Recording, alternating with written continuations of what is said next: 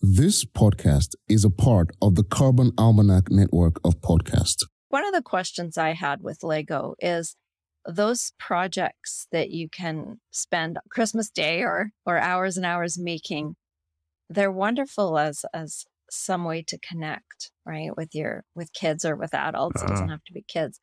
But then does that ever come apart and get thrown into a generic box of Lego and played with again? Or is are those special designs like they didn't used to have that when I was younger. I don't remember buying something that was one purpose. Yeah, I was thinking about this. One of the one of the things that I started doing was because at, at that time there was the Apollo missions going on, so everything was about rockets and space. So I remember building a rocket, and then there was this series called Thunderbirds. So I had to make Thunderbird two, which had this pod in the middle, and I found this plate that I could use to build this thing, so I could put the pod that would push through and so I think um, it's one of those things where it seems to have two sides, doesn't it? You have that imagination thing where you just go off on one on your own, and there's great advantages to that. But the project ones are interesting because my um, my second son, he um, he was really keen on Tower Bridge in in London, and so he made this large model, a scaled down model of London Bridge, Tower Bridge, it's called, and he's still got that in his room. And so it's become like this long standing ornament that he's had for years. Whereas I think there are others which just, just get torn apart because, yeah, you play with it for a while, but then by taking it apart, it can become another toy, which is kind of sustainable, isn't it, really? It's more sustainable than some other toys which just get chucked out. Right. Right. I think that's the thing. If it can be passed down or used again or saved as an ornament, Mm. then it doesn't end up in the Yeah. sea. Yeah, and the longevity of it is is, uh, is certainly something that comes into its own with Lego. Because there are other products which are similar that they never quite fit together or stay together quite quite so well.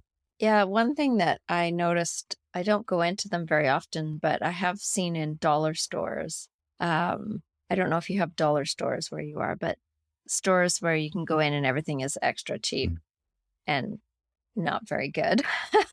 and they have toys, and it always frustrates me because the toys are terrible. Mhm. They're they're made badly. They're cheap plastic. Who knows what manufacturing practices go into them.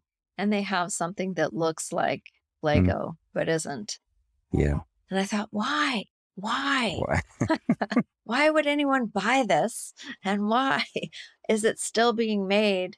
Because it's not good. It's not going to stick in the bin with all the rest of the stuff. And it's probably going to get thrown out yeah. at some point. Yeah, it's a shame, isn't it? I've never actually found Lego, but there's some of the the findings on the beaches have actually become collector's items. So if you find one of the dragons, there weren't that many on the ship. And so now there are collectors who are buying and selling these things.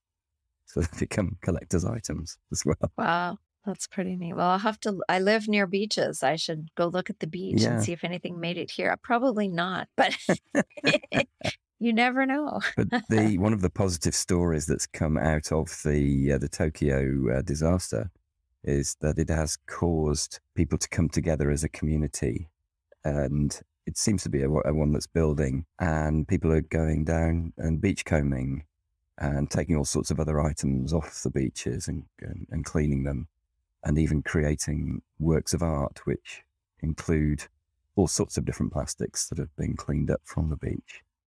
So that's one of the positives that's come out of the of the problem. There's a call to action, isn't hmm. there?